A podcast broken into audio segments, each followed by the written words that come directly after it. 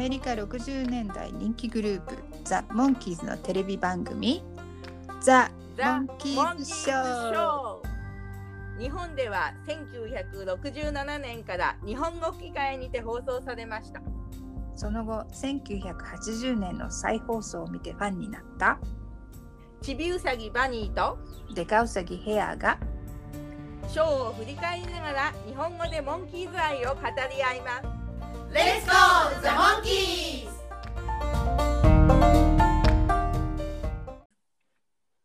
レッツゴー The Monkeys ポッドキャストへようこそ。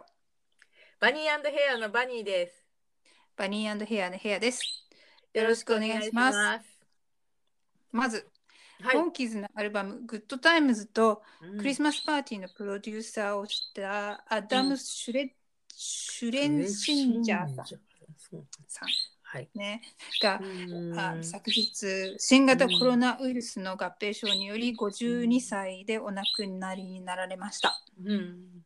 ご冥福を心よりお祈りいたします。はい、これはお祈りいたします。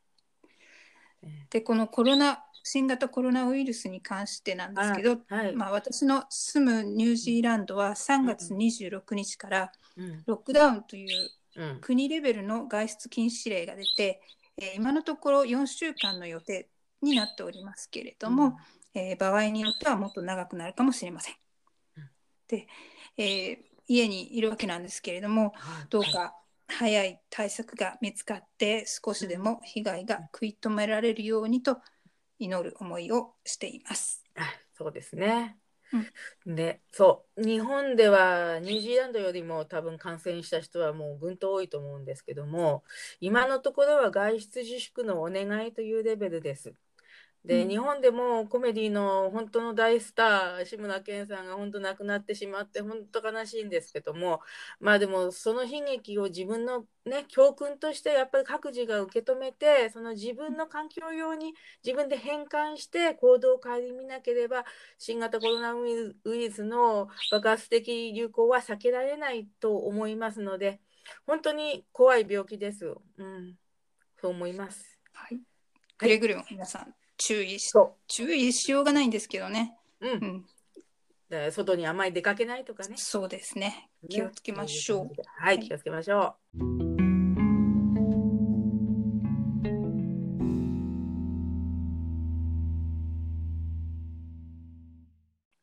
ではそれではいつものように、えー全エピソードを聞いてう。はい、はい思っ、たことお願いします。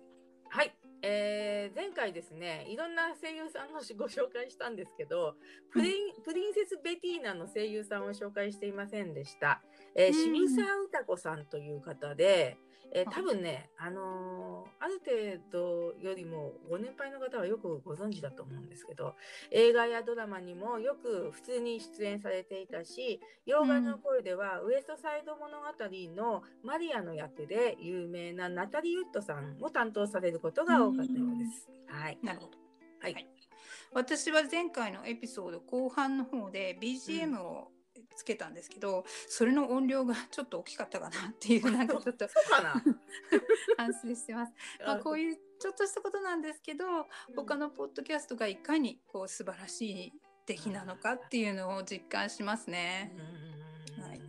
ね。でははいそれではエピソード66の、えー制作記録をまず紹介していきましょう。はい、えー日本の題はモンキーズファッションです。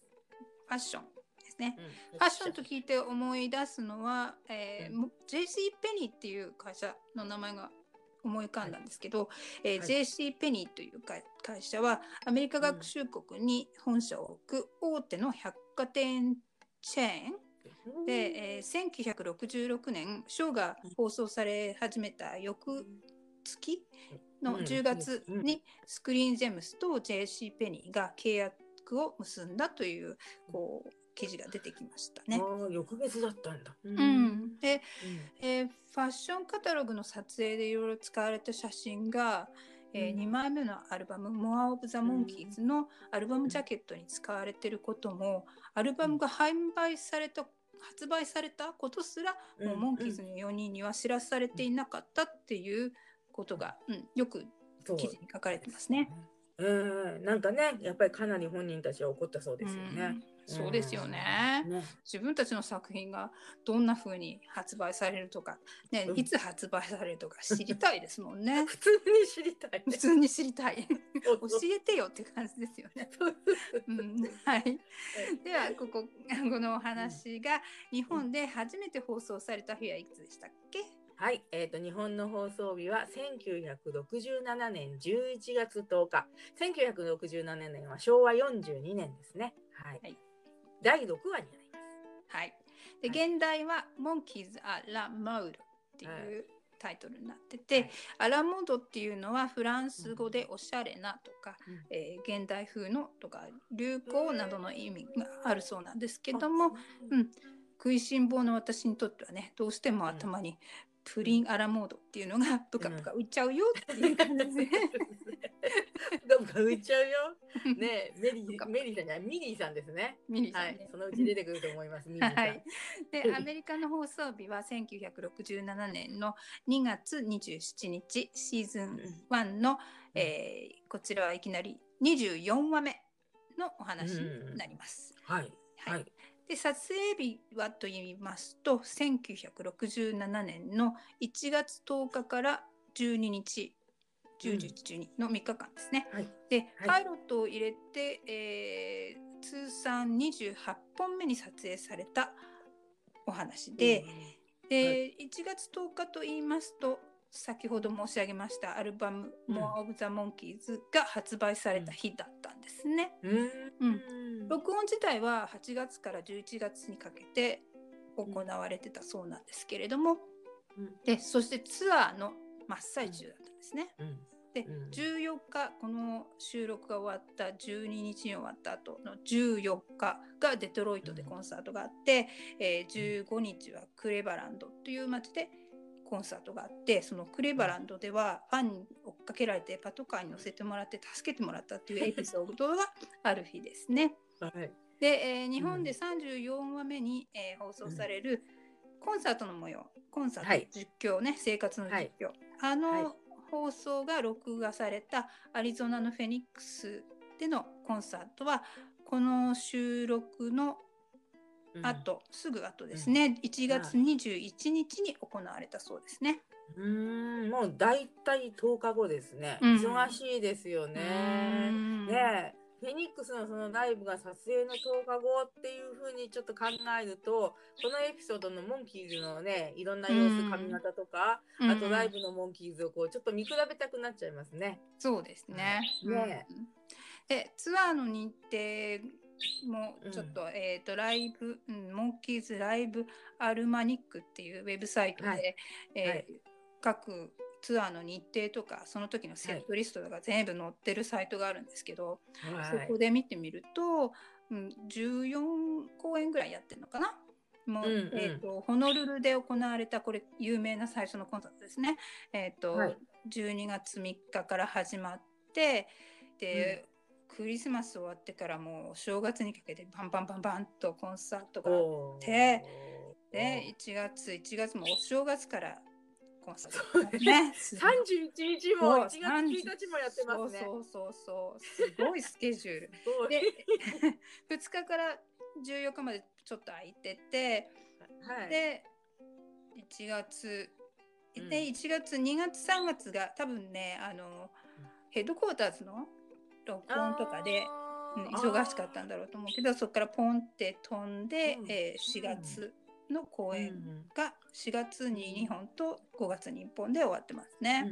うん。ああなるほど。でその間に、うん。えっ、と「恋はちょっぴり」のシングルが発売になってるんですけど、これも、はい。あの例のモンキーズファンがはいはい。聞いたことがある、あのいつの間にか発売されてたドン・カーシュナーのはい。「レッドあえー、リルビット・ミー・リルビット・ユー」の後ろが「シー・ハングス・アウト」になってる方はい。はい。が、えー2月に発売されてそれがうん取り消しになって、えーとうんどこかで知った子が B 面に入ってるはい。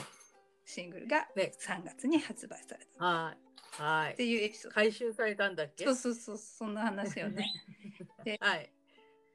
えーっとシングルの日本で発売されたジャケットに写ってる写真は今後の、はいえーお話の撮影の時の衣装で撮ってますね。それはちょっとお話の後でもう一回ええ触れていきましょう。はいははいい。で、えー脚本このお話の脚本を書いたのはおなじみの、うん。えーストーリーストーリーエディターの、えーうん。脚本家コンビのガードナーとクルーソーコンビですね。ジェラルド・ガードナーとディ・クルーソー。はい。でディレクター、うん、演出家の方は今回、えーモンキーズショーを初めて、うん。モンキーズショーの演出をはじする初めてのアレックス・シンガーさんという方で、うん。このお話をはじめ、えーシーズン2の方であと5話ぐらい、うん。演出してるそうですね。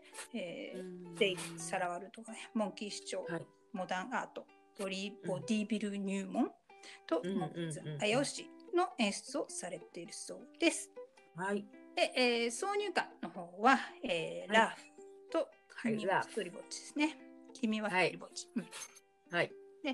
モア・オブ・ザ・うんモンキーズのアメリカリリースがこの日だったんで、えーとはい。日本の発売がこのお話の11月頃にうん。なってるのかわかんないんですけど、それに合わせたえー。プロモーションでここに24雨を引っ張ってきたのかなっていうちょっと想像もつきますね。うーん。うんそうですね。いきなりですけどね。まあでもそういうふうに日本での放送順を変えたエピソードってもしかしたら何本かあるのかなと思いますけどね。モア・オブ・ザ・モンキーズの日本の発売日とかわかります？いやーちょっとね、ん。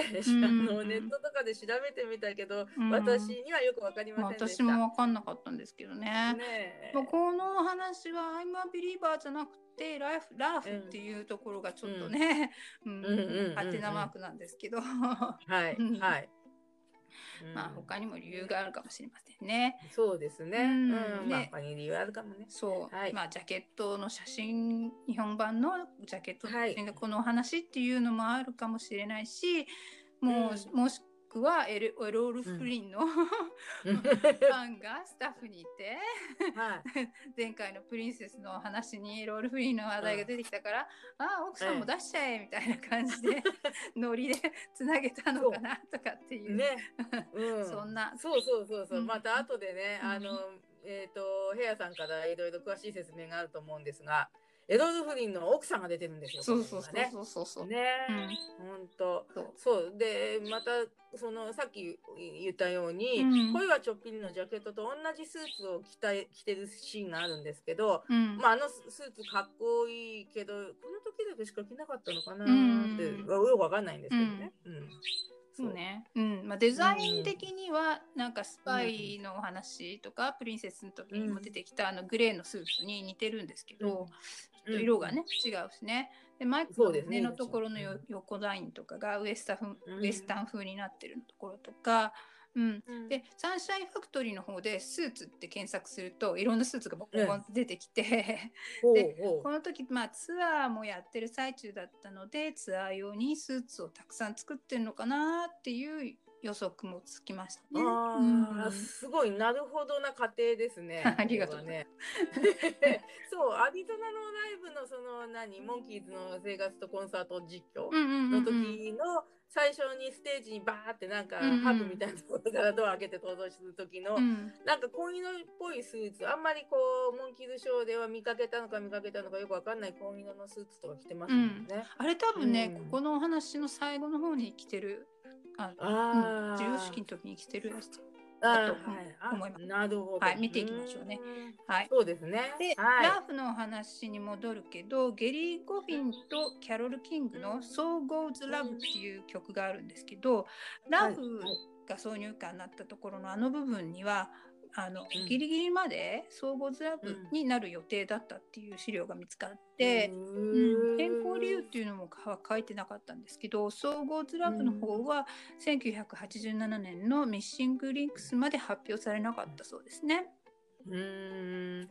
なんかこう面白くてすごいテンポのある場面にね、うん。 So Goes Love ちょっと合わないのかなって、ううんん少し思いましたね。うんで、そのえまあ、どこかのエピソードで画面が本当にドタボタドタバタしてるのに曲があのワーズだったり恋の合言葉だったりとかちょっとそれ見て違うかなって思った気分な時もあったしあとそのドタバタで「デイドリーム」が流れるしうんところ時もあってあるある。なんかこれも違う感じがして。いやこういうシーンで流さないでやっぱり4人が歌うあのビデオを流してほしいって思ったことが何回かあります。思いますね。うん、だはい。から、ねレインボールームの、うん、素敵さがうんわかりますよね。うんわかりますね、うん本当にね。はいうんで、えー、1967年の NBC の再放送はこちらはなしですね。まあ、わかるような気が。わかりますね、なんとなく。で、えー、1970年と72年の CBS、ABC の再放送の時は、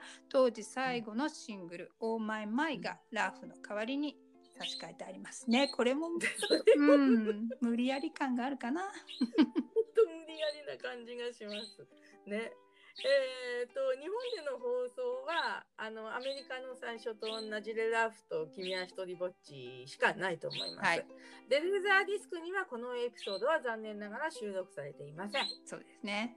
40話だけですもんね。うん、そうそう40話だけ50何話あるのにね。18話漏れちゃってますからね。そうそうそうはい。はい。それではここからショはいーのお話に沿ってはい。語り合いましまょう。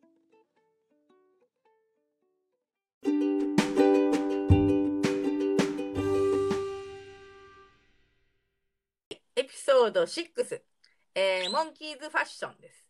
えっ、と、シックマガジンの編集室の場面から始まります。で、編集長がマダム・カミナール。カメラマンが嫌味な言葉遣いのロイ君。で、若い編集者の素敵なバレリーじゃなくて素敵なトービーちゃんが出てきますね。はい、はい。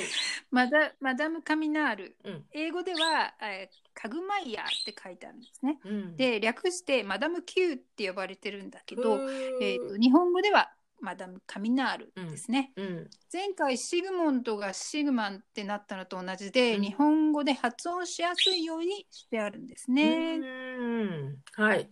なるほど。まあシグマン現象とでも名付けたらいいかな。ね。はい。はい。で、えーこの方役者さんの名前はパトリス・ワイモアさんですね。はい。えっ、と T for two はい二人でお茶をとか、はい T for デ two おーってやつですね。デジも歌ってます デイビスデイ おーってやつですね。はい。そう。それに、えー1950年の作品なんですけど、うん。そちらにも、えードリス・デイと共演して、えーうん。出演されてました、うん。同じ年に公開された映画で「えーロッキーマウンテン」これ日本語読めないんだけどなんて読むのかな？誘拐誘拐かな？勇ましいって書いてあ魂って書いてあああああ「よ永遠に」っていう日本語の題名なんですけど、へえーそれで共共演していた恋人役のロール・フリンとうん。年の差結婚ね、うん。この映画の後にされます。はい。でジャマイカに住んでたんですけど、ん1959年にエロールが亡くなってしまった後、うんえー彼女パトリスさんは、うんえーまた芸能界復帰をしばらく試みたんですね。うん。でも、うん、まあこのモンキーズショーもその時に撮影されたものなんですけど、その後まあまたジャマイカに戻って農業とか事業を続けたという記録が見つかりました。ああ、なるほど。はい。で、ま、マダム・カミナールの声優さんは、安倍澄子さんという方だけど、私はちょっと存じ上げないんですね。まあ、あの、うん数多くのテレビや映画とかにも、えっと、多数ご出演されてたみたいですね。はい。なるほど。はいでもう一人嫌味な喋り方をするロブ・ロイはい。さんの役なんですけど、はいロイ・シルバーフィンガーっていう日本で呼ばれてますけど、はい。英語の題方では、えーうんロブ・ロイ、えーなんだっけなロブ・ロイ・フィンガーヘイトとかですね。はい。うん 役名になってるんですけど、はいこのはい方はエルドン・クイックさんという方で、うんいろんなテレビ番組にちょい役でちょこちょこ出てるみたいですね。うーんねあの眼鏡をかけた嫌味なカメラマンですけれども、あー原語版の名前はロブロイ・シルバー、ロブロイ・フィルガシンガーじゃないんだ、ロブロイ、えーさっき言ってた。フィンガーヘイトだね。ねうん。うん。シルバーフィンガーじゃないんだね。うん。で、えっ、ーと、そう、日本語版は、まあ、ロブロイの、えっ、と、ロブがと出ててよくロイ君ロイ君みたいな感じで呼ばれてますけども、ねまああのロブロイといえば昔大昔スコットランドにロブロイっていう義族がいたそうで。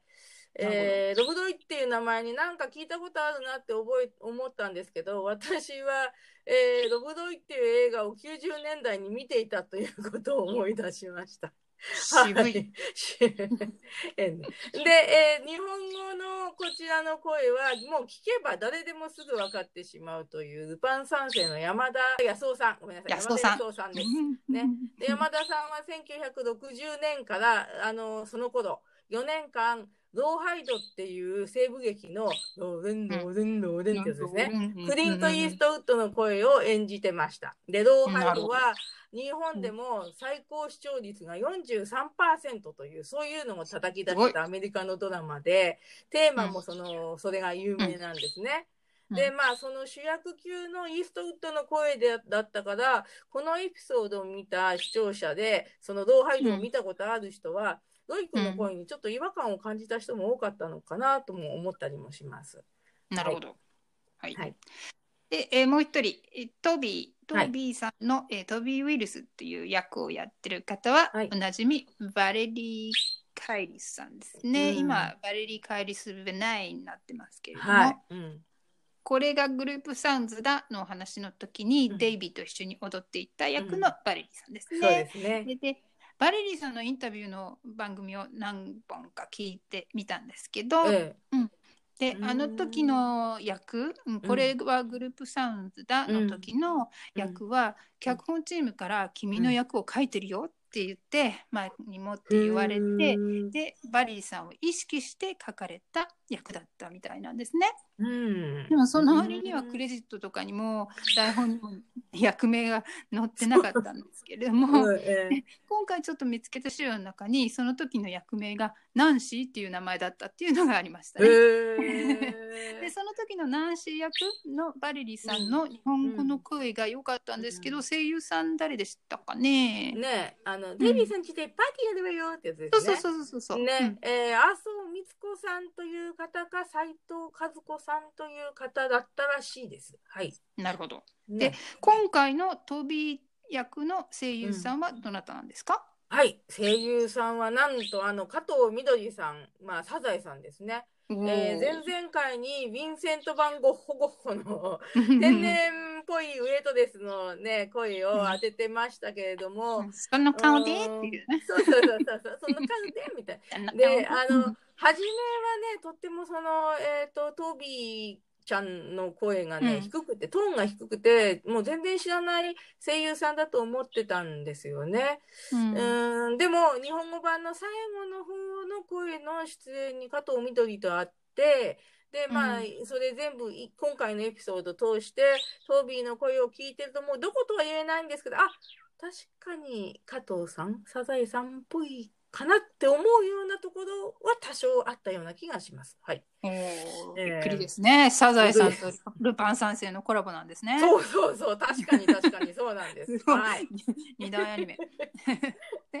えっとこれがグループサウンズだの方のバレリさんを、うんバリーさんがやった役は、うん、バリーさんを意識した役だったに対して、うん、今回のファッションの話の飛び役は、うん、セリフも出番も長いんですけど、えーと、実は出演する予定の女優さんが出れなくなってしまってプロデューサーが、バリリを出せっていうで 急遽決まったそうなので、ええ、バリリさんを意識して書かれた脚本ではないんですね。ああそうなんだ。へえはい。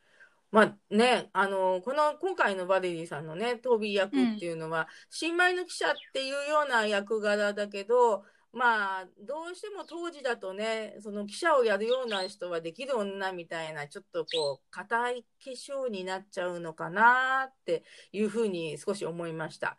で、これがグループサウンズだに出てくる、あの、デイビーさんちでって踊っているバレリさんのような感じがとっても可愛らしくてよかったなと、後から思うんですけども。なるほどね。はいえー、ナチュラルっぽい感じだったね。そうそうそうそう。そうだね。うん。うん。で、バリーさんの話続きますけど、バリーさんは、えーうん。デイビーのスタンドインというカメラリハーサルで役の人の代わりに立って位置とかを確認したり、こうカメラのね、あのうん。ライト、ライティングとかを確認したりするときに、えースタンドインという役の人が必要だったらしいんですけど、うんで立ち位置にねこう立つ役をするために契約して、その仕事をしてたそうなんですよね。で、えー、と労働組合の方が当時60年代ですね、えー、と男性のスタンドインは男性じゃないと。で女性のスタンドインは女性。でデイビーのスタンドインを女性がやることに反対をしたらしくって。認めてもらえなかったらしいんですね。でそれで、えーデイビッド・プライスっていうえー方が代わりにデイビーのスタンドインをやることになったらしいんですけど、でも、うん。そう言いつつもバレリさんがえースタンドインをややってたこともあるらしいんですよね。うん。うん。でパイロットのスイート16の時のベネッサちゃんのスタンドインもしたって話してましたし、へー。まあいろんな役の、うん、人をやってたんでしょうけどね。うん。で撮影現場にはそういった意味合いもあって常にいてこううん。エキストラをやったりとか、セリフのないちょい役とかをやったりして、まあ、かなり多くのモンキーズショーのお話に出てるんですけど、はい。でスタンドインの役やデイビーだけじゃなくてね他の,、うん。あのピーターとかマイクのスタンドインもいるんですけど、うん。えーデイビッド・プライスさんうん。ジョン・ロンドンさん、うん。リック・クレインさんうん。と,、えー、とデイビッド・パールさんとブルース・ハーバーさんっていう方がいたそうですね。うん。はいで、えーバレリさんが映画やテレビのスタンドインの仕事に就くようになったのは、まあ、高校ぐらいの時に、えー、とメガネ屋さんの受付でこうメガネのモデルみたいなバイトをしてたらしいんですけどその時に映画関係者の人に映画に出てみないかってナンパされて それがきっかけっていう話をインタビューで言ってましたね。すごいハリウッドらしい話なんですけどね。で、えーバットマンの方でもキャットウーマンあのモンキーズショーのエイプルさんの役で出てるんですけど、彼女と一緒に、えー共演したことがあってこう猫の役、うんうんキティっていう猫の役をやったりしてますね。はいなるほど。へえ、キティちゃん。キティちゃん。ではお話にもう一回入っていきまはいしょう。はい。じゃあもうあらすじとね、一緒に行きたいと思います。で、まあ、シックマガジンっていうのがね、あの、を編集してるところなんですけども、毎年ヤングアメリカっていうのを特集を組んでるっていうことで、えーうん。適当なのが見つからないので、飛び押しのモンキーズがヤンメヤングアメリカンの候補になるっていうところから始まります。はい。うんでトービーちゃんが先週モンキーズに会ったと言ってるけどそれがうん。ヴィンセント・バンゴーゴーなのかな、なんて勝手に思ってるんですけどね。アメリカ版では20話離れてるから、うん。あの忘れられてるかもしれないんですけど日本語版だと2話しか離れてないんで、想定できちゃいますよね。うん、なるほど、なるほど。うん。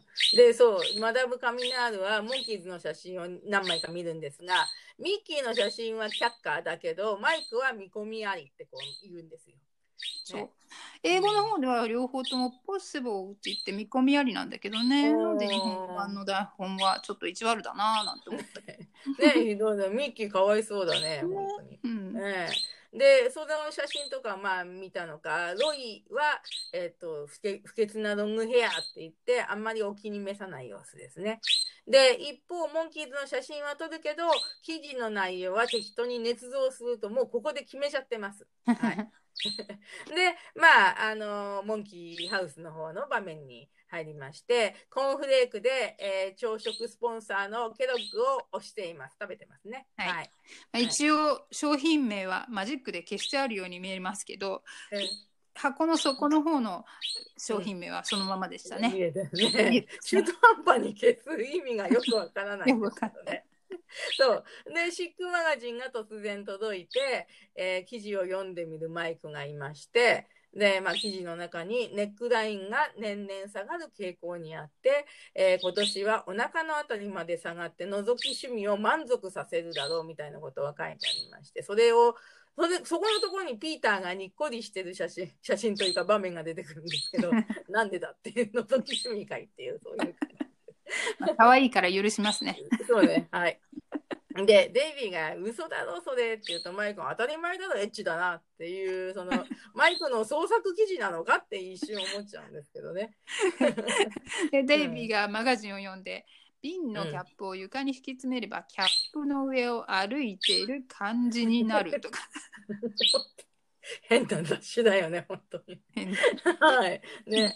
で、まあそこにマダム・カミナールからの手紙が同封されていましたと。はいで、マイクは雷ばあさんだろって言って、ピーターがお嫁にもないばって言うと、マイクが微妙な表情をします。はい。変って感じだね。まあ、苦しんだ翻訳ですね、この辺もね。うんでもマイクが、これもマイクが可愛いから許します。うん はい。で、モンキーズをヤングアメリカの代表にするっていう内容の手紙が入っていると、そうすると、ショーのエンディングテーマに出てくる4人の百面相的な画像が、まあ、モンキーズのテーマと一緒にバババババッと。出てきます。そうそうそう。これはなんかビートルズのやーやーやーの、えー真似かうん真似とかっていう説があるんですけど、うんまあ、ビートルズが与えた影響が世界的だから仕方がないかな。そうですね。まあ確かにちょっとちょっと似てますけどね。うんまあでもそのバババって出てくるのがこんなやつらがヤングアメリカの代表会っていうなんかナレーションが入りそうななんかちょっとある意味自虐的な感じの映像のような気がします。はい。でまあでもそれをなんかでもこの雑誌は割といいんだぜっていうピーターがいまして、うんまあピーターが言うにはヤングモード今あんまりそういうこと言い方しませんね。ヤングモードやヘアのことがヘアヘアヘアさんのことがそれに付録がいいんだよって言って付録がコーンフレークでバラバラバラって自分のところにあげてるんですけど 朝飯朝飯ドハだよって言うんですよね。うんでドハっていうのはただっていう意味だと思うんですけどもなんでドハって言うんだろうってちょっと考えたらただっていう字って口を書いて下に歯みたいの書くじゃないですか。うんうん。という字がロとハに分けられるからかなとなんとなく思ってでネットで調べたらやっぱり他にも諸説あるって書いてあったんですが、うんその「ただ」っていう漢字の分解説が一番可能性があるということも書いてあり素晴らしますね。い。もう勉強になりますね。そうね。はい。で、テーマが終わって、えーっと、ね、今日記者とカメラマンが来るんだってさ、って、まあ、ミッキーがそんなこと言ってます。で、そうすると、どんどんどんどんっていう、なんか、ノック、そうそうそう、ノックの音が聞こえるので、デイビーが、あれ？お腹の虫がラックしてら、ほい。その、ほいが可愛いんだよ。言いながら、ドアを開けます。コーンフレーク食べたのにね、まだなってるんだね、ねお腹の虫がね。お腹の虫が鳴ってんだねうん。で、その可愛らしいこの源太郎さんのほいの部分は、言語を聞いてみたら、おってやつで、ってやつね。そうそうそう。もう本当のデイビーはなんか時々「おっ!」って言いますね。なんかゼゼロさんに靴はん靴じゃない服が剥がされた時に「おっ!」って言ってるようなのもあったと思うんですけど。ねそううんで、ゼルチで誰かが話してたけど、これ犬の鳴き声だと思ったとかって言って人がいて そうなんかデイビーが言ってるって気がつかなかったって言ってる人がいますねあ。なるほどね。えー、そうだ。おっっていうので、ね、そしてどんどんどんって言ってドアを開けるとロイとトビーが登場するんですけどももうロイは家に入るのにもうずーっと嫌味を言っています。でロイが自己紹介して私チーフカメラマンのロイ・シルバーフィンガー ででマイクとミッキーが声をあじゃあ顔を、えー、と見合わせてなんかこうこう聞こえない感じで何か言ってるんですけそうどこれはロイの名前の悪口です。かそらうそうそう。これうん。言語では、ロブロイうん。フィンガーヘッドってこう口を合わせて言ってる感じに見えるんですけどね。あロブロイフィンガーヘッドって言ってますね。うんはいで、この後トロフィー授与式のところでも同じギャグをやってますけど、ちょっと面白くないですね、これね。そうとトビーが出てきて皆さんの飾りのない裸の姿と暮らしを紹介したいんですって言うとデイビーが「ひー裸見せんの」って言ってマイクの肘にコンってやられるんですけどそうそうここで、えー例の決まり文句の Don't do that が入ってるんだけど、うん日本語でなんか言ってるんだけど聞き取れないんですよね。うーなんかもどかしいんですけど。うんうんなるほど。ね、私もちょっとあので改めて聞いてみたんですけど本当に聞き取れませんでしたね。はい、で、えっ、とマイクが、まあ、とじ自分たちの得意のスタイルは不動家の中にしまってあるって言って不動家あんのかって そういう感じですけど。英語ではバスタブってあ言ってます。多分ね。はい。でピーターがこういう絵はどう？ってなぜか牛の絵を見せます。はい。ロイにけなされるんですけど、んうまいと思うなピーター。可愛いんだよねこの牛もね。ね でそうそうピーターはロイがこういろいろ歩くところに続いて歩き回っています。ねはい。ロイの真似をしてるよ。うんうんロイの真似うまいよピーターって感じ ね。そうでねなんかんちょっとしゃがんじゃったらロイの手ロイに手を踏まれちゃうんですね。本当かわいそうなんだよこれ。ねえ。ね最低なギャグですね。でデイビーはここは家賃の割には良いうちでって言ってまあいろんなこと言うんですけども有名な骨董もあるって言って斧がなぜだか蛍光灯の傘の中にあってそれを出してくるんですよね。ね、これもあんまり面白くないですよね。そうそう。で、そうするとこう場面が変わって、なんか昔のね、アメリカのなんか服装をしてるピーターとマイクが出てくるんですけども、ピーターがなんでかこう、斧で木の丸椅子を逆さにして一生懸命削ってるんですね。で、そうするとマイクが、ジョージ・ワシントン、これを刻んだのはお前だなって言うと、ピーターがポンと立って、違うわ違うわ 意味ねい意味ね、本当に。ねえ、そうそう。で、ミッキーも冷蔵庫から骨董のランプって言ってますけど、まあランタンみたいなものを取り出して、で、そうするとまた場面が変わって、アメリカのなんか昔のね、服を着て、馬かなんかにミッキーが乗りながら、お化けが出た、お化けが出たって言ってるんですけども、えっと、言語では、The British are coming? うん、うんそうで。あそうアメリカの独立戦争で活躍したポール・リビアっていう人が真夜中にイギリス人の様子を伝令したそうでその人に扮しているのかなっていう感じですね。素晴らしい、その通り。イギリス軍が来るぞ、イギリス軍が来るぞ、でパーティーにやってくるぞ、みたいなギャグなんですけどね。最後はパーティーなんだ。ああそっか。ねええーデイビーのことを言ってる体になってるんですね。ね確かにね。ううんん。でこのパーティーでちょっと思い出したんですけどバリーさんのインタビューで、えーとうミッキーの話をしてた時にミッキーはみんなを家に呼んでワイワイするのが好きだったそうなんで、うんみんなはいミッキーの家にこう行きやすかったっていう話をしてましたね。それで、ねバリリーさんのお父様が、まあ、その時期に亡くなられて、うんえーとうん墓地の帰りになんうんかふとミッキーの家に寄って慰めてもらったっていう話をへえ。ちょっとほっこりしました。ね。ねえ、なんかすごい素敵なエピソードです。エピソードですね。うん。うん。ね。お話に戻りますと,、えー、とロイが、うん。じゃあ取るわよ、うん。後でも困るのはマダムなんだからなんて言ってうん。また嫌味な言い方して、でマイクが、ねえトビーさんあの僕たちは雑誌に出るような柄じゃないんですからって言うとトビーが、どうして、うん。って言うと。だってヤングマンの代表じゃないもん。そりゃうん。若さじゃ誰にも負けないけどその暮らしがちょいと落ちるもんねって言うんですね。うん。ねえ、若さじゃ誰にも負けないっていうね。まあ、ヤングフレッシュみたいな、うん飛び出せ青春みたいなね。最近はヤングもそういう言い方はしないと考え方はしないと思うんですけど、はい。でここのマイクの英語のセリフ若者っていうのはうん典型的にならないんだよっていう意味があるんですけどね、このそれがうんうんちゃんと訳されてないのがちょっと残念だったんだけど、そうね young people is うん young people just aren't typical anything って言ってるんですよね。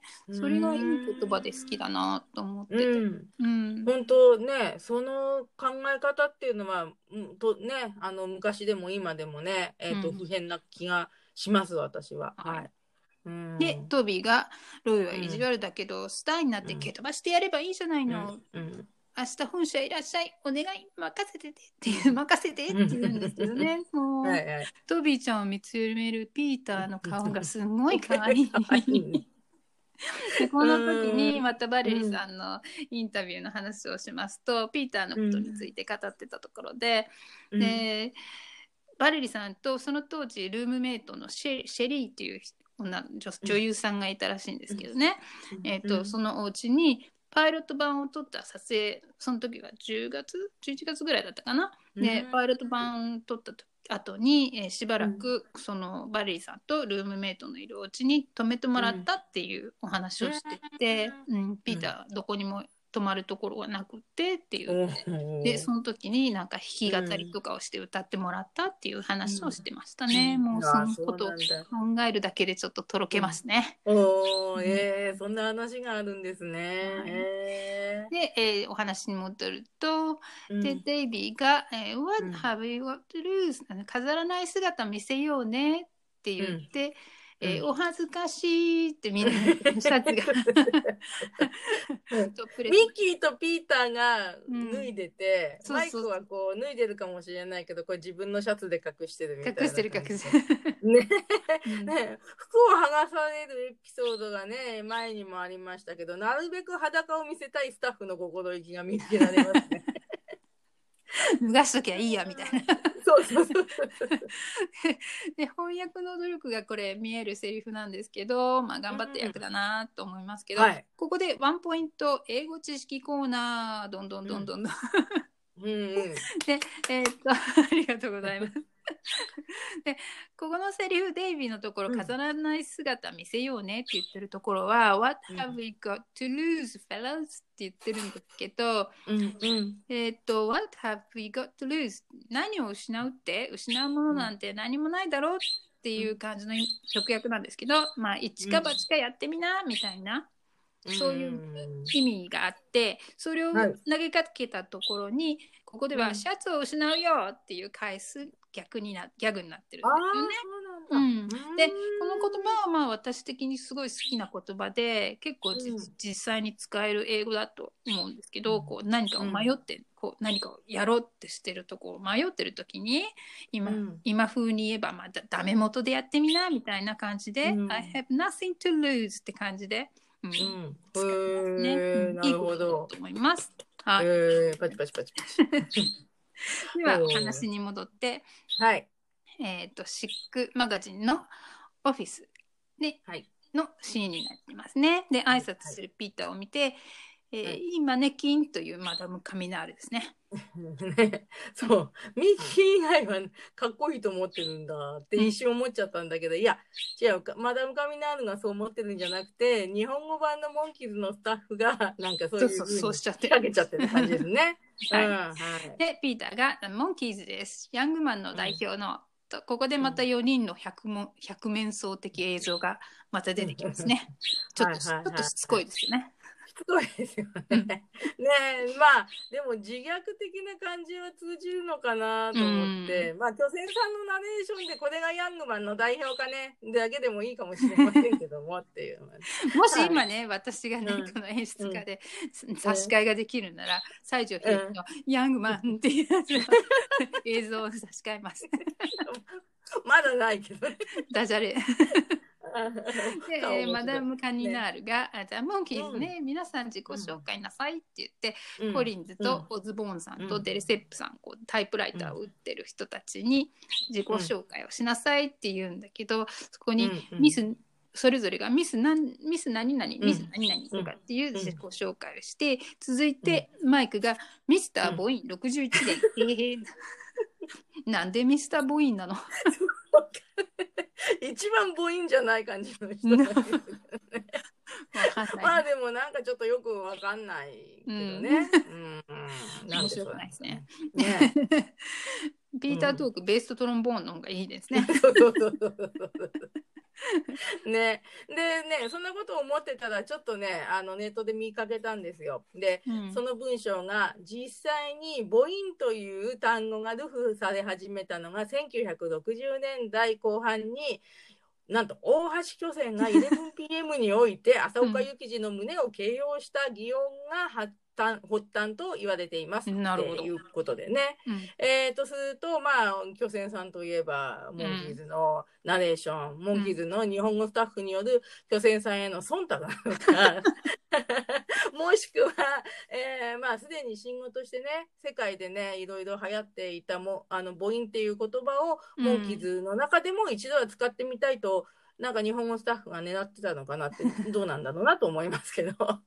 素晴らしい推理ですね、マリさん。深いね。いやいやいやいやいや。いやで、えーマダム・カミナールが、さあさあ皆さん、うんでは坊やたちとインタビューして履歴書作ってください。にゃーにゃうんうんにゃにゃ にゃにゃって。よくわかんないですけどね、これもね。ミス・コリンズさんの役をやってる方は、ナンシー・ウォルターズさんという方で、はい。モデルとか女優業をやってる方で、はい。えーっと、ミス・オズボーンの役の方は、キャロル・ウィリアムズさんという方で、はい。えーっと、他にも番組に出演してるうんようですけど、はい。はい。で、ミッキーのインタビューをしているデレセップの役の方は、ううんんクレジットがないので、どなたか分かりませんでしたうんね。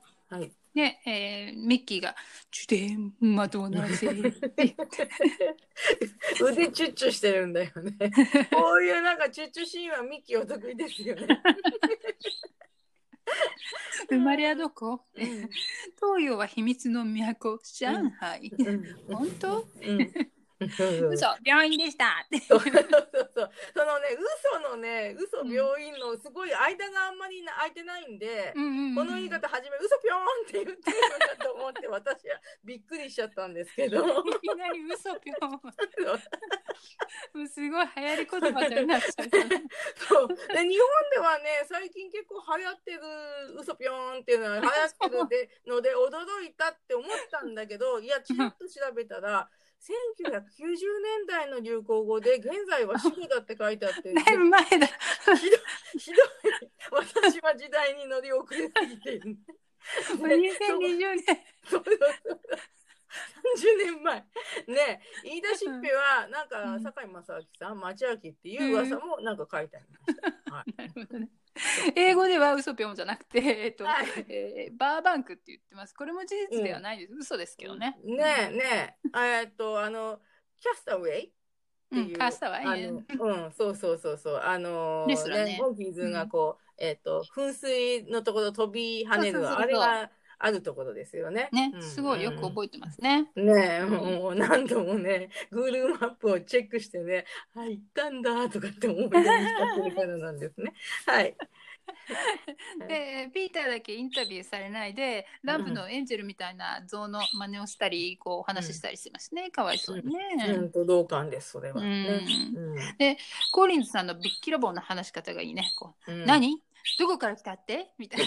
テキサスそんなとこで何してたの？ってあんたの住むとこじゃないけど、僕住んでたの？すみません。なんて。謝んなくてもねって思ったんだけど。まあ頑張ってる役ね。うんダジャレのつもりね。あダジャレ か住んでるのとすみませんね。あと気がつかなかった、本当に。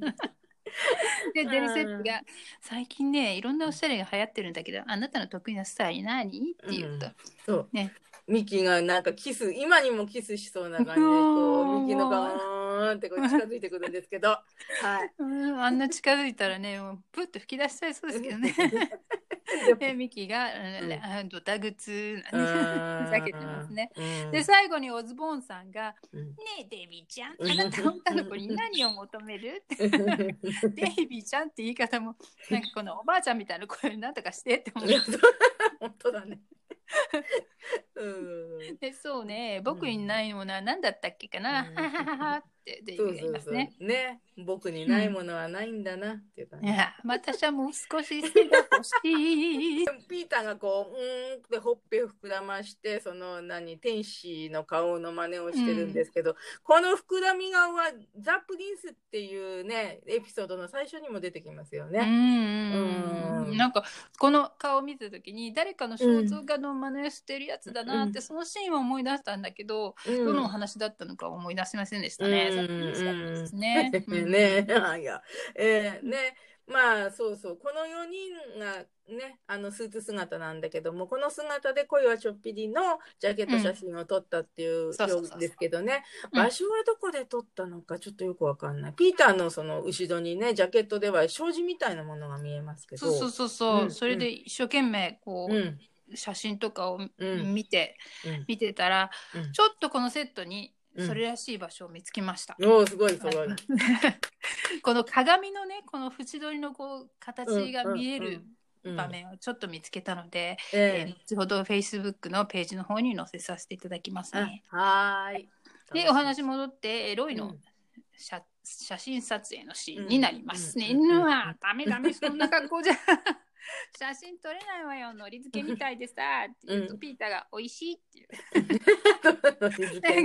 ピーターがなんか海苔の佃煮とか食べてんのかなっていう姿を想像しちゃって 可愛いとかって思っちゃいましたね。ね でもあとピーターの服はこう白地に青い大きい柄がついててピーターの服はやっぱり変な服っていう意味で着てるんだろうなまあシックマガジン的には合ってる服なんでしょうけどね。まあね。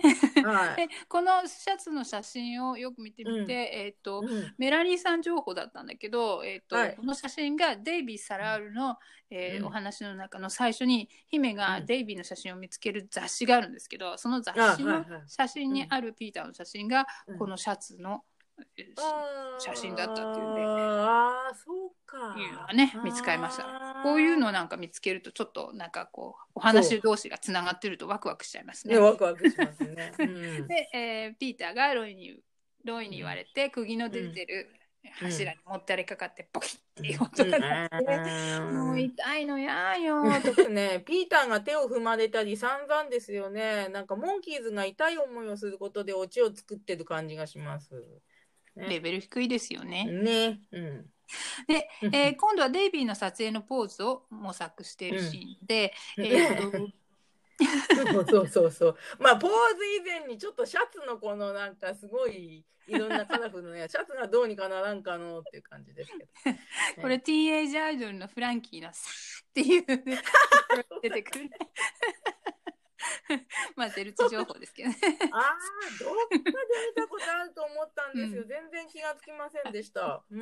でポーズが決まったところでロイさんに電話かかってきて、うん。でロイさん電話かかってきますよ。あかかってますよ、ってくるのは、うん。ロブロイアシスタント役の、えージョージ・ストラットンさんね、でうん。特に記録がないんですけど、はいはい。で、日本語の声はね、どうも野島明夫さんという方で、うんえーナイトライダーの、えーと車、車のナイト2000っていうんですか、これは。はいそうです、ね、の声も当ててますね、部屋素さん。晴。らしい。はいありがとうございます。えー 私はちょっと見たことないんだけど。いや見てくだださい、ぜひ。はいはい。この間も言ったよねそうだよね。見ようね 見ようね、本当だね時。間がないんだよね。えであれはまあ役者さんの動きとか表情とかでうん話すんじゃなくて、こう左右に光がピカピカピカピカこうみうん右左に動いてるところに合わせなきゃいけないから逆に声を当てるのって難しそうだなと思いますね。うんそうなんだ。ね、まあ個人的に野島明夫さんっていうね、声優さんにはちょっと思い入れがあるんで、ちょっと嬉しいんですけど、うんえっ、とね、昭和20年生まれなんで、デイビーと同い年なんですよね。うん1945年生まれ。うんうんうんじゃあこの当時67年だったら21歳ぐらいだったのかなうんうん。好きな声優さんにモンがモンキーズショーとかに出てるのは嬉しいでしょうね。嬉しいですね。はい。で、えー動かないデイビーの腕にコートをかける女性がやってきてカメラをプッと見るデイビーがいますね。で、はい画面が変わってミッキーのドラムの練習してるうんシーンになって、えーうんまあ、ツアー中だからミッキードラム練習してるのもまあうなずけるなっていう感じなんですけどね。でロイがまずまず大事なのは、えー身につける色のアンサンブルによって趣味の良し悪しが決まることなの。やめなさいこれ以上言うと言うことを聞かないと殺すわよなんて懐の中から拳銃を出すんだけどこれうんいくら銃社会のアメリカでもここまではちょっと行き過ぎだなと思いましたね。そうそうそうそう。本当、うんそれは激しく同感します。はいこれは笑いません。笑えない笑えない。で、笑えー衣装をつけてちょうだい黒い服にオリーブのソックススラックスはグレーシャツはブルー タイはストライプとかっていうところにうんミッキーが文字だけで「あ了解了解 これ 一体何言ったらわかるの?」ってロイが言うと「うんうるさいよ、うん老いては子に従えよ!」ってミッキーが言うんですけどこれ、うんことわざ翻訳さん好きなんだなとかって思います。まあでもこれって、まあ、ことわざにするにしてももうちょっとピタッとすることわざがあるかもしれないなと思いますけどね。うん。うん。でここでラーフの、あ音はい。楽シーンになりますね。こはい。の音楽シーンについてゼルチとかで言ってたのは、大きなハサミとか、生きた鶏とか、不思議な小道具が出てるなって言ってましたうね。ーん、そう、鶏もそうだし、まあその大きなハサミとか鉛筆巣とかなんか鎖みたいなものが出てくるけど、うんうんそれはなんかうん他のねエピソードのテレフォンキッスの大きな電話が出てくるのそれをちょっと思い出しましたね。うん。ねなんか大きな小道具って見る限りはうん。これとそのテレフォンキッスしか出てこないからなんか唐突で不思議な感じがしますね。うん。なるほどね、うん。なんか他の番組で使ってた臭いですよね。ああそうかもしれないですね。うん。借りてきちゃったみたいな。うんそうそう。うん。借りてきちゃったのね。面白いかと思って。うん。ね、でまあカードゲームをシャンデリアの上からこう撮ったりしてね4人の表情がかっこよくてそれは好きかな、うん。あと、えー個人的にこうトランポリンをこうポンポン飛ぶシーンは、うん。ペットの飛び込みシーンとかって結構トランポリンつく使ってるみたいなんですけどもそれをちょっと思い出しました。はい。なるほど。うん。ミッキーがね、あのと虎のぬいぐるみとこう格闘してるシーンが私は好きですね。うんなるほど、うん。あと使い回しの映像なんですけどオレンジのこのダイビングスーツみたいなので、ギター弾いてるミッキーとか、こう指スナップしてるデイビー、あれすごいいいなとかって思ったり、うん。手作り感の矢の刺さったウールハットでヘロヘロしてるマイクが また出てきて。ね だってこれ編集の人のおお気に入りなのかなとかって思っちゃいましたね。うん。ねそんな感じですね。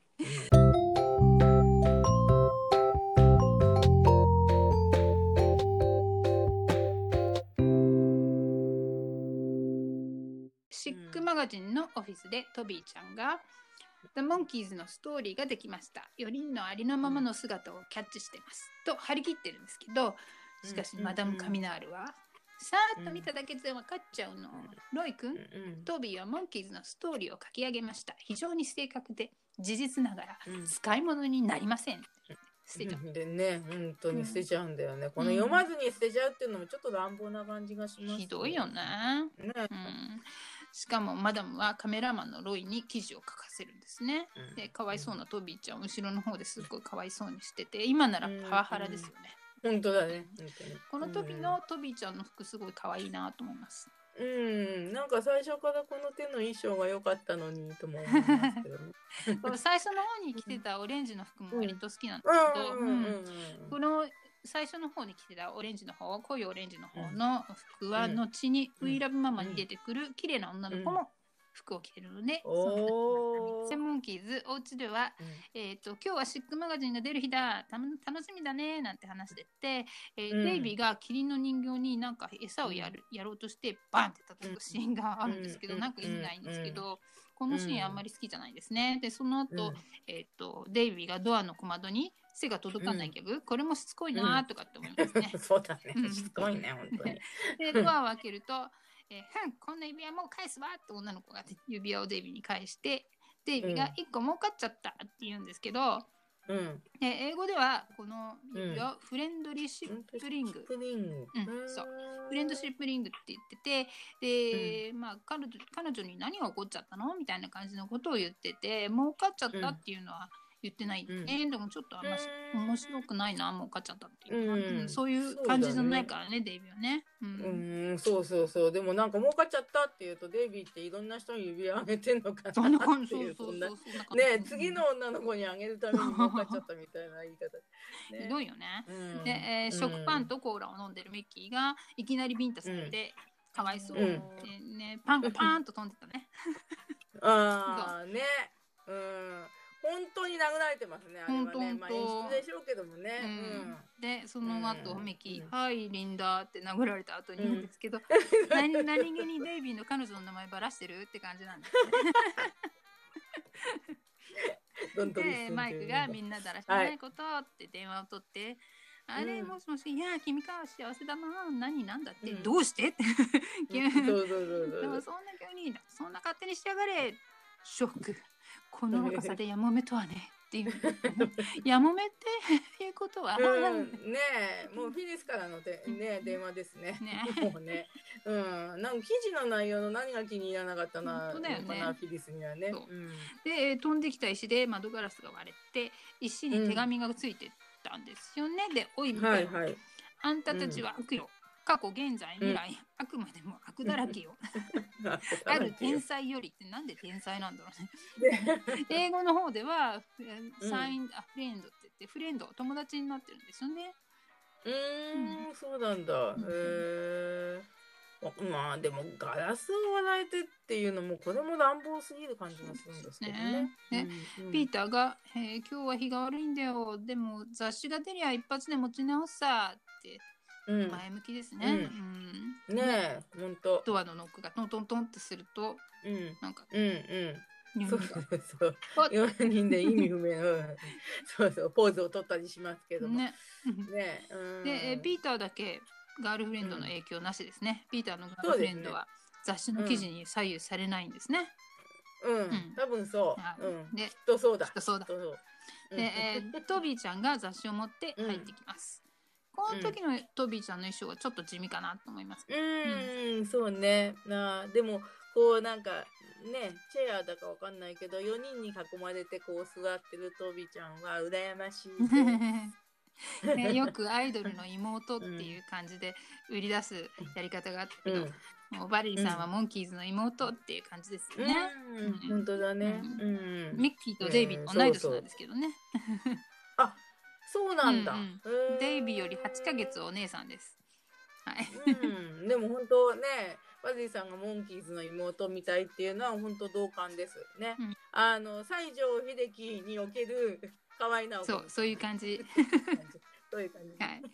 なんかよくわかりません。はい。トビーちゃんが記事を読みます。うんダモンキーズはその日その日のスリルと刺激を求める典型的な大金持ちの坊ちゃんグループということができる。なんて言ってね。でマイクが頭の病院に入ってるやつが書いたんじゃないのかなって言うんだけど、うんちょっとこのセリフ際どいかなみたいな。際どいですね。の本当この当時あんまりそういう問題にね思われないんですよね。うん、他のエピソードででも今再放送するために、うんあまりにも放送放送禁止っぽすぎて、うん最近になって差し替えられてるセリフがあります。へえ、そうか。ええうん。あのうんまたその時に。じゃあヤングマンもはい。西城秀樹に。やん助けられるかな？嘘ぴょん。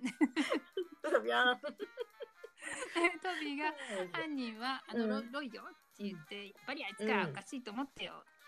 常に、うん。えー最高の料理を食べ、うん。特に生地料理が揃ってお好みのようだ。好きなスポーツはゴルフと乗馬とポロ。音楽は室内楽とオルガン演奏に非常に興味を持っている。室内楽とオルガン演奏に興味持ってるっていうのはピーターのことですか、で、デイビーは乗馬やるしね、メッキーがポロもやってたよね。やってたねそういえばね。で、マイクが、うそんなバカげとうんまだあるかよ、なんて言う マイクになんかちょっとちょっとピーターの趣味がマイクに激しく否定されてるような感じがしますけど。ピーターが、だってそう書いてあるんだから本当じゃないって言うんだよね。ねえねえほら本当だって言ってるよ、うん。ピーター。がデイビーが、えおう、ピーターって言語で言ってるんだけど、日本語では声入ってないんですね。で、ミッキーが殺すぞーなんて言うんですよね。あ本当。あーデイビーにもミッキーにも反対されちゃってピピーターはって感じです、トビーがうん。だから私さっき辞表を出してやめてきたの。え、何？どうして、どうしてそんなことするのさ？雑誌の記事くらいどうってことないよ、心配しないでよね。ってデイビーが言うんですよね。うん、ねえデイビーというか源太郎さんの言い方がとっても優しいですね。うん優しいうん。うん。で、ミッキーが電話に出て、もしもし、うん。えー電報だぞ、えー電報だぞ、ねマダム・カミナールから、い今夜のパーティーに出席されたし、赤上ヤングアメリカンドルフィーの授与式を行いますので、ぜひどうぞってまたここで百面相的のね、もう胸焼け状態なんですけどね。もうヤングアメリカって言うたびにそうそうそう言うたびに。3回目。目。でこの辺のなんかコンセプトがよくわかんないんですけど、雑誌で票を下げた4人のお得意様の前で、4人をお得意様の前で表彰するっていう意味がちょっとよく分かってないんですよね。なんか頭こんなうんうんうんなんかそうヤヤングなとかね。まあ若いガールフレンドには嫌われる内容でもシックマガジンのお得意さんたちの大人たちにとっては喜ばしい記事だったのかなと。うん。なるほどね。するけどね、うん、でもちょっと非常に分かりにくい設定っていうかね、うん。一言そういうふうになんか説明してほしい感じがしますよね。そう私の憶測こういう憶測も正しいかどうかあんまり自信ありませんしね、はい。で、うん。トロフィー授与式会場のシーンになります。はい。で今年は例年にも増して全ての面で我が社が誇れる誠に素晴らしいグループを見出すことができました。ザ・モンキーズです、紹介する紙になるんですね。で、はい。モンキーズがハロー、ハロー、ハローハローー。って言って、うん。で、ミッキーが適当なことをこう、うん。あーあーって喋りまくります。うんうん。うん、はいね。うんそうそう。モンキーズもねだんだんシックマガジンのお得意さんにに嫌われるよううん。に、だんだん乱暴な言葉遣いになってきますけどね、そうだよね。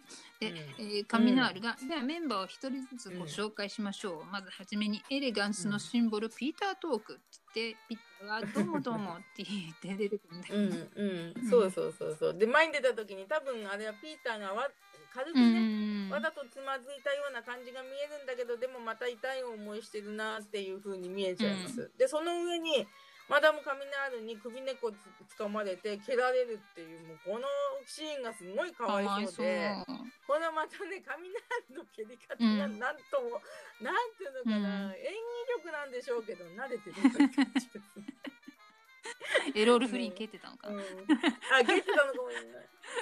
で、カミナールが、では次なるメンバーはシックマガジンから抜き出たようなヘアスタイルのデイビー・ジョーンズって言うんですけど、うん、ちゃちゃちゃ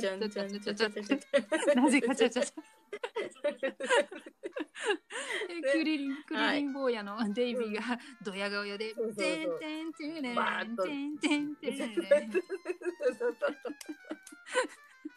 ね、あのカツラって不自然、もう一回見ると不自然なんだけど、やっぱ最初に見た時は気がつかなかったあーなるほどね。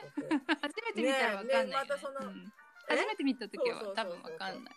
わわかんない。びっくりしちゃう、うん。ね、でそのハリウッドのその何その坊主のね、えー特殊メイクっていうのはもう特殊メイクってこの頃からすごかったんだなと今うん。思ってもうん。ね、うん、でこの時のこうスキンヘッドでこうタバコ加えて凄んでいる写真とか見かけることあるんですけど、うんまあいろいろ賛否両論ありますが私はこれは好きなんですね。うんで別にまああのタバコを吸うためにそういう写真を撮ってるわけじゃなくって、こんなメイクしてもらうのはね一緒に何度もないと思うから自分で考えた小道具でギャングの親分でも演じてる気分のデイビーなのかなと思ってそれに役者魂みたいなのを感じてしまいます。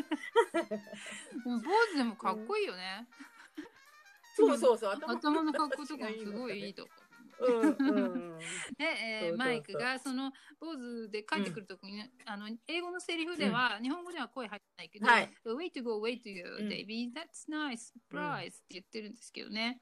うんうん、サプライズ。ウェイトゥーゴーってのはどういうか。Way to go ってよくやったとか、いいぞとかって、いいぞいいぞとかっていう意味でしょうね。あーうん。ねえ、ウェイトゥーゴーって言ってるマイクの表情をもうちょっとちょっとたくさんうん、見ただかった気がしますうん、ミッキーは見れるんだけどね、うん。ちょこっとね、マイクの方は見えない。そうそう、ミッキー・うん。ピーターはね、うん。なんかね。うん。で、えーここでマダムカカカミナールが、では続いて、衣食足りて礼節をしてるジェントルマン、ミッキー・ドーレーって言ってますけど、またことわざ出てきたんですけど、このことわざ聞いたことなくて、それがお得意様を感心させる言葉だとは思えないですね。うんうん、そうですよね。確かにここに出てくるべきことわざじゃないような気ますけ気がしますけどね。で、またこのこの時点ではミッキーの名字はどうで、またどうでだと思った、私もそうそうそうそうスパイの時のね。うん。そうね。どれどれうん。で、えー、よし、どうだったんだ？みんな元気かい？みんなお面かぶったような顔しがってよ。今日はいいかな。いつも、いつもいいもの食べてるからいいよ。お前のもりもりか。うん。姉さん、姉さん、しばらくだったら。すごい。姉さん姉もさ。うんミッキーのはちゃめちゃさっていうのをこの鈴木康さんがすごい努力したっていうのが聞こえますね。ねえ、ほんと、もう、お得意様はね、だからいつもいいもの食べてるからいい食足りてんだよね。では最後に登場するのは代表してトロフィーを受けられるマイク・ネスミス。どうもおめでとうって言った時にマイクが、うんばあさんは黙ってろよ。ちょっとひ一般民主大衆に言いたいことがあるんだって言って演説を始めますよね。マイクもばあさんってね、ちょっとばあさんで、ね。ミッキーは姉さん。マイクばあさん。まあここからこうちょっと演説をぶつわけですけども、ねモンキー市長とか地獄に落ちるでなんか発揮されるマイクの演説があるんですけどもこのエピソードがまあ初めての演説でしょうかね。まあ日本版では初めてかもしれないですね。うん。んん。んそうですね。うん。で、ロイ・シルバーフィンガーさんの、がこのトロフィーを受け取ってもらいたいと思いますって言って、うん。さあどうぞって言うと、逃げようとするロブロイをブロックする。うんみんなでブロックして椅子に座って、うん。バキバキってカメラが壊れちゃいます。でもこんな痩せっぽちの人が 座っただけで粉々なカメラっていうのはやっぱ日本製じゃないですえっか。とこの後カミナールは、えうん。ー切れまくって暴れて、うん。赤い上着のウェイターさんたち、に抑えられますね。あのまた赤いうんうんうん上着着てますね、ウェイターさんね。はい、前回はいのリッツスワンクホテルのパーティー会場かななんて思って。で出てろ出てあきえろとか出てうんけとか。うんちょっとね、うんこれはね、女の人にしてはやりすぎな感じがして、あんまり品がないような感じがねしますね。品のない方ですようんね。そうそうそう、品のない方。でモンキーズは客席でふざけてて、うん。デイビーがカツラの上にウールハットを乗せたり、で ラーフの時にはそういえばミッキーがうん。ウールハットかぶってたし、うん。なんかマイクはうん。なんか今回ポンポンのお手入れをしているシーンが結構あって、うん。あんまりウールハットかぶってないんですけど、だんだんこう、うん。この頃24話ぐらいになるとウールハット離れっていうのが始まる頃なのかなって思いますね。うーん、そうですね。うん、この時の4人スーツ着てるんですけど、このスーツも他のお話では見ないなうんと、ね、そしたらあのヘアさんが調べてくださいました。ですね。で、モンキーショーでちょっと着てましたね。うん。でで、あとコンサート、コンサート。トでもこれ、うん。あの、最初の頃で言ってたけど、コンサートで着てたんだ。サートで言ってたのこれだってね。ねえ、スーツ姿好きなんだけどね、かっ本当こいいよねにモンキーズ、私は。うんうん。で、場面が変わって、シックマガジンのオフィスのシーンです。ね、マイクがうん社長が変わったと聞いて、記事を取り消してもらおうとやってきてますね。その時、ブルーの8ボタンのシャツをやってきてるんだけど、もうファッションコリコリ感がありますね。ね、うん、ありのすままの姿見せようねっていうそういう感じですよね。でそこでくるっと回った椅子に座ってるのはトビーちゃんで、絶対取り消しません。で あれトビー君が社長さんなの、って言うとなっちゃ悪い、うんうんうん おやつあげないわよ。本当だよね。本当本当。あの三つ子のお姉ちゃんのやっちゃん。あれも加藤みどりさんですから。あの人も加藤みどりさん、同じで人です。そうそうそう。鋭い。ヘアさあん鋭い。びっくり。でデイビーが「んでも社長さんっていうのは責任が重いからね」って言って「働き手の助手がいますから心配いりませんの」ねって言うとうん。ここでカミナールとロブロイが「早い社長」っていうオチになってますね。そうですね。うん、まあもうこの最終的なオチもちょっといまいちかなって思うんですけど、ね、バレリーさんがこういう話に出てくるのはちょっとかわいそうな感じがしますね。もうな、あの、これが、えっ、と、グループサウンズダーの一番最後のレスタークラブトリーとスリーキャーツに比べるとね、ちょっと運命の差というかね、ねなんかあうりますねん。この辺のオチを見てて、えっ、とうんある説では今まで自分の思うように事実をうん。ねじ曲げて事実をねじ曲げていたトップっていうのがになるんですけど、それを引きずり下ろして、ありのままの姿を好むものに力を与えるっていう意味では、うん。当時のうん。モンキーズの音楽プロデューサー、ドン・カーシュナーのワンマンのやり方にうん。不満を募らせているモンキーズを表しているのではないかってうん。いう人もいるみたいですね。うんなるほどね。でうんでもなんかトビーちゃんはこの場面では上に立って人が変わっちゃうっていうかね、うんまた結局うん そうですね。戻ったんですね。本当。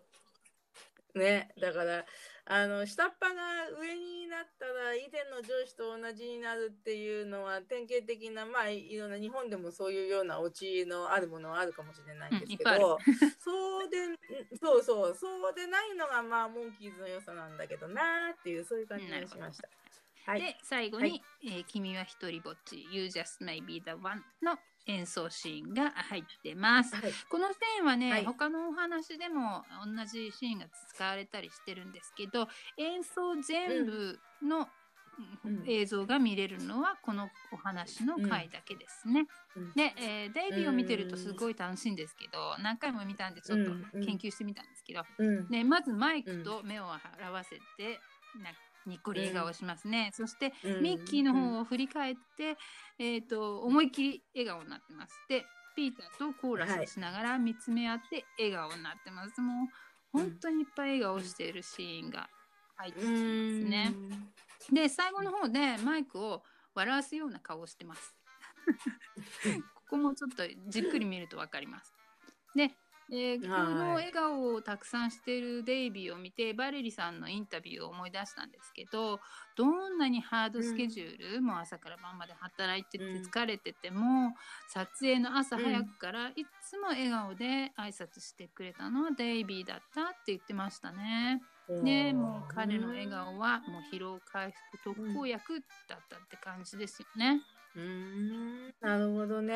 まあデイビーはやっぱりモンキーズの元気な末っ子っていうイメージがなんか多少あるんですけどもでも末っ子の割にはいろいろ気を使ってね楽しいシーンを作ろう作ろうと心が心がけているんだなって思いました。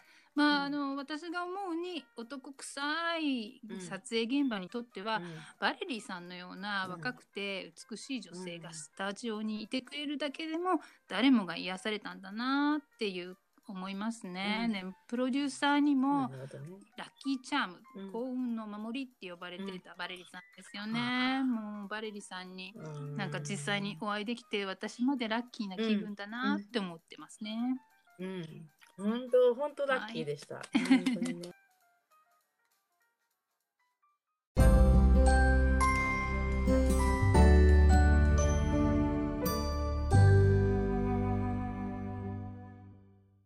モンキーズフはい。ァッションのお話はいかがでしたか、ちょっとお話が全体的に荒っぽいかななんて思ってしまいました、うん。何度も見るとストーリーが見えてくるんだけど、一回見ただけではちょっとよくわからないのが、それは私が40代、まあ今50代ですけど、40代になってから初めて見たせいで、うん、理解力に欠けるのかなって思ったりもしましたそれはないと思います。あとな、うん。翻訳、うん。ね、翻訳もあんまり良くないね。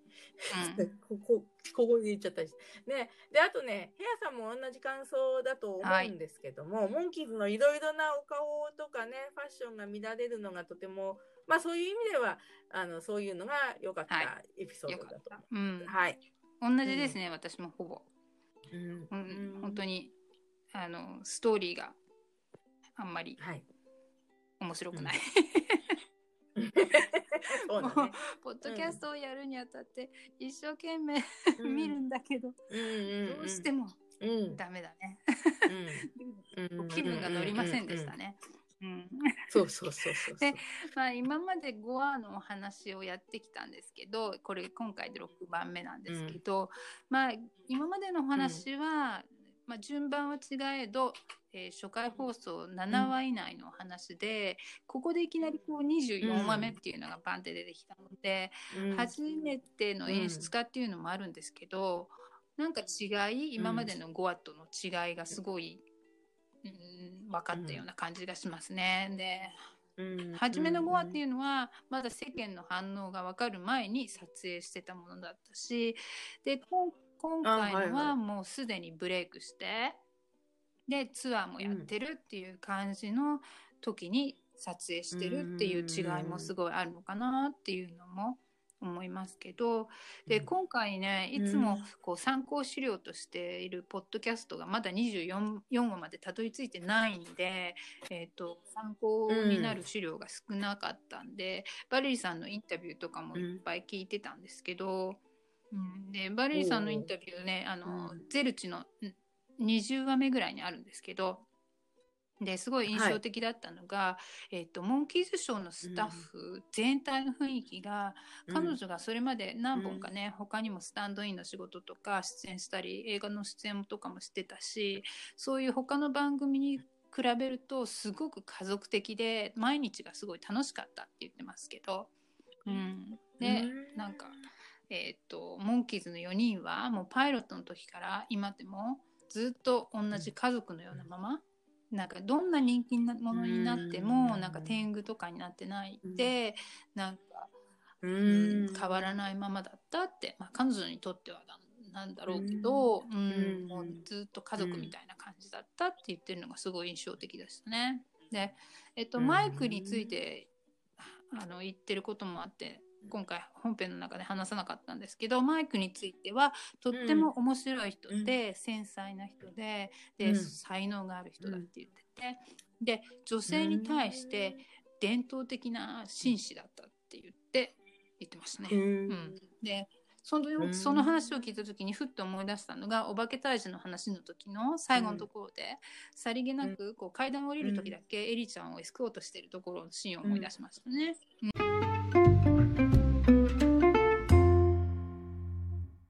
それでは次回のお知らせです。はい。はい。次はエピソード7、スターハントです。現代がはい Too Many Girls, Davy and Fan っていうお話ですね。またデイビー推しなんですけど、マイクとミッキーとピーターのタレントショーが楽しみですね。ちょっとネタバレになりますけど。はい。では、はいそれでは次回のエピソード7でお会いしましょう。はいせーの。せーの。Let's go! Let's The go! monkeys. The monkeys. Bye.